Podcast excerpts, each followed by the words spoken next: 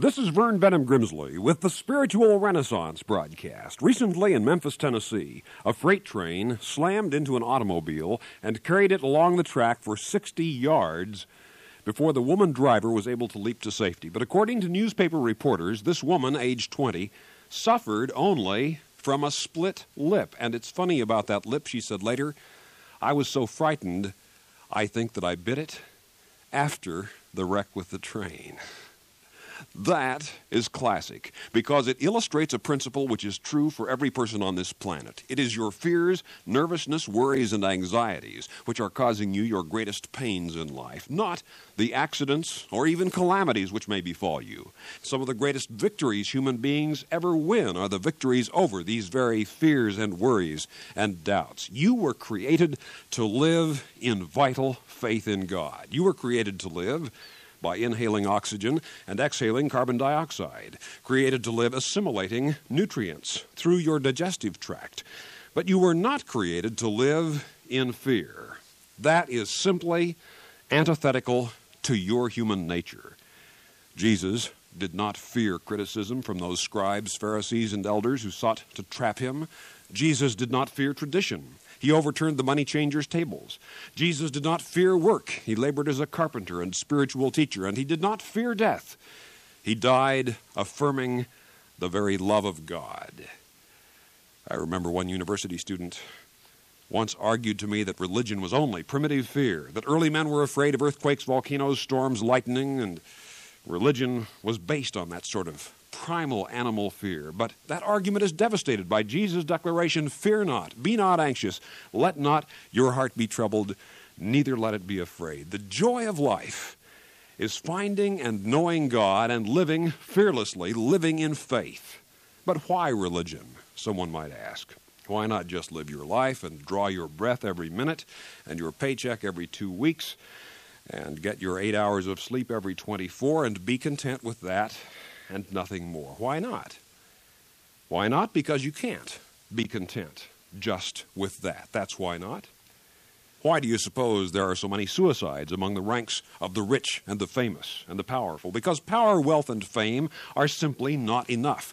You have a soul. You are a soul, know it or not, possessed of a body, and you need faith for the living of your life to live it valiantly, vitally, and well. You need religion, and you need, above all, to find God. You may think that nobody loves or respects you, but that may be simply because you have so little liking or respect for yourself. You may even detest yourself. But there is one in this universe who does love you and loves you boundlessly. I remember one time talking with a young man who had hitchhiked out to California from Connecticut. As we talked, he was asking me how it was possible to believe in God, in spiritual things, all the time without doubting. With soul felt certainty, how is it possible to be always aware of the presence of God? I replied, It's more than just belief. It is more than the mere intellectual theory that God cares for your life, more than a dead doctrine or a memorized creed. It is an experience. Faith is an experience. By faith, you can literally experience and know the love of God. This young man desired to believe that. He wanted to believe it intensely. I could see it, could sense it. I said, What you need to do is become aware of this spiritual dimension of your life. Realize that you have a soul, that you are a soul, the living spirit of God indwells your mind, that there's a spark of spirit, the pulsating presence of divinity inside of you. Jesus declared, The kingdom of God is within you. And you don't have to scan the skies looking for God. God is as near to you as you are to yourself. And you can't get any closer than that. God's Spirit is within you. As we talked, this hitchhiker and I, his eyes began to brighten with a certain sense of wonder and a degree of awe. And I particularly remember what he said when I told him that he could live in this experience, that his life is wrapped in the love of God. You know what he said? He said, Wow, which puts it eloquently. Think of that. You too are a son or daughter of this universe, a child of God. You're not a cosmic orphan.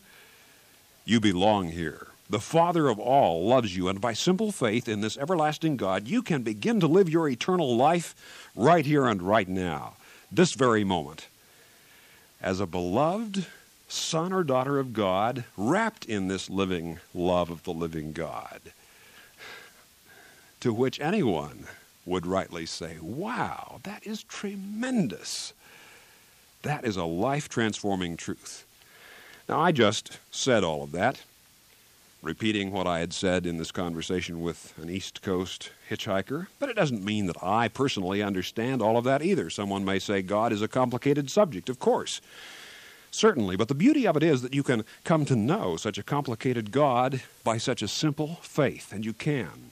But then you fell in love with your first boyfriend or girlfriend the very same way. You may not have known all about where that person was born, what school that person attended, nationality of the great grandparents. You may have fallen in love with your first girlfriend without knowing any of these things. May not have known how many fillings she had in her teeth, whether or not she had her tonsils out, had passed her driver's test the first time, whether she had mumps as a little girl, what her favorite food was, exactly how tall, her shoe size, how much she weighed. You may have been abysmally ignorant of all of these things, but also have been utterly in love with her. You could love her because of what she was, because of her inner personality. I speak to the men in the radio audience. But the reverse is true.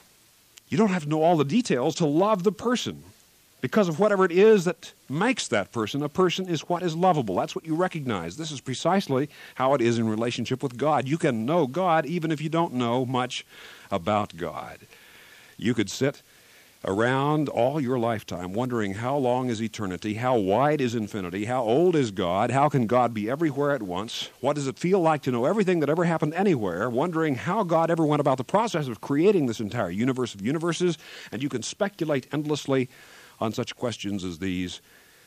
But if you let the fact that you can't answer those questions keep you from the personal finding and knowing of God, then you have made the most terrible and tragic mistake.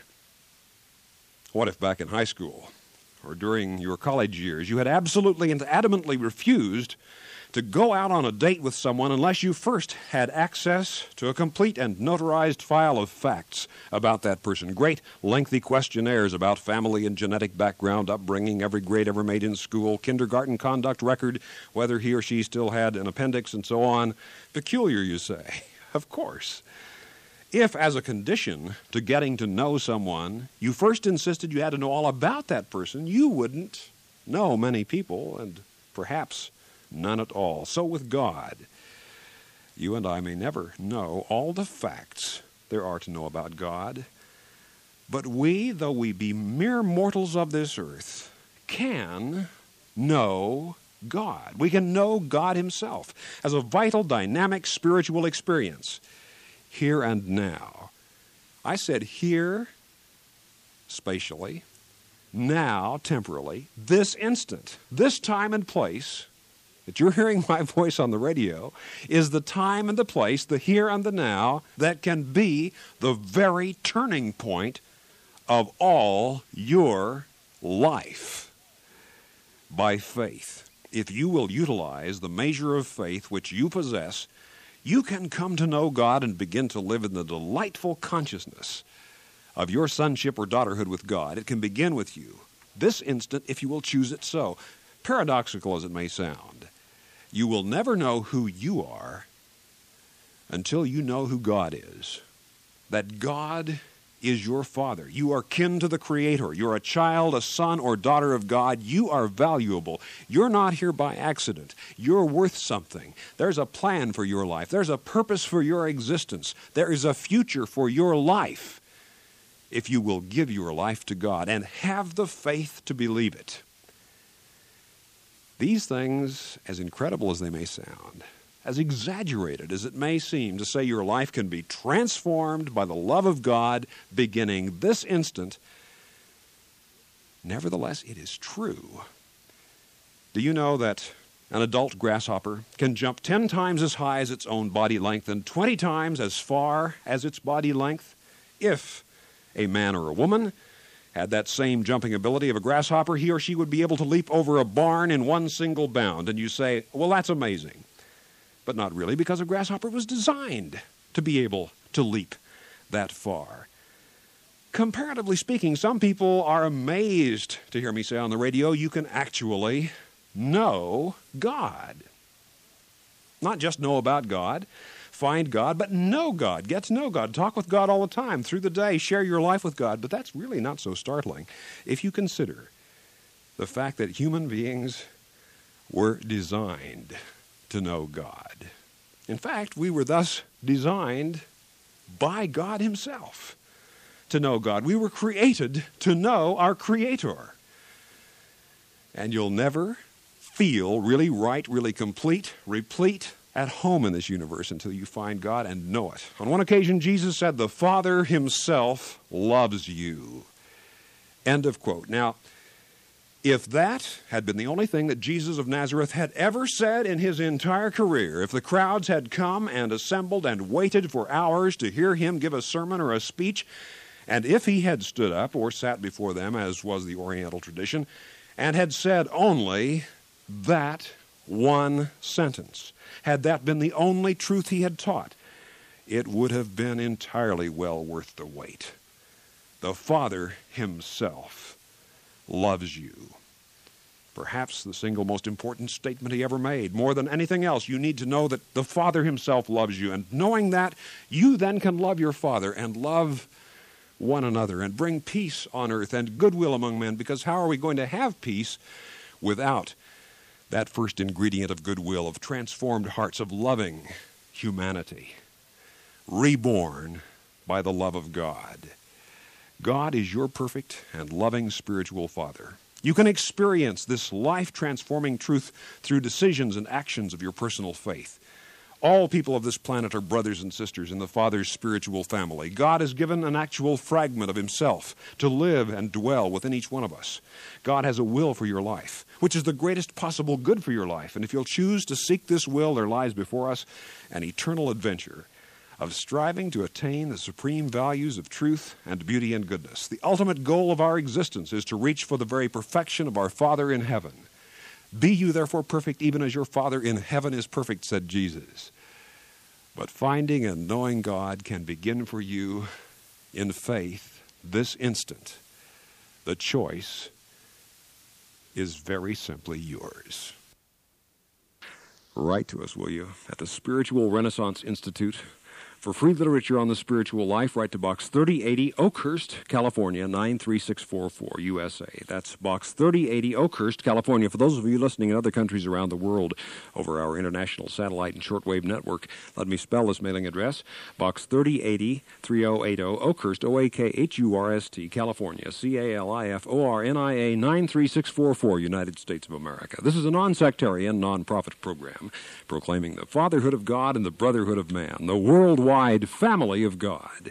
And so for now, this is Vern Benham Grimsley saying, May God's will be done by you. Good day.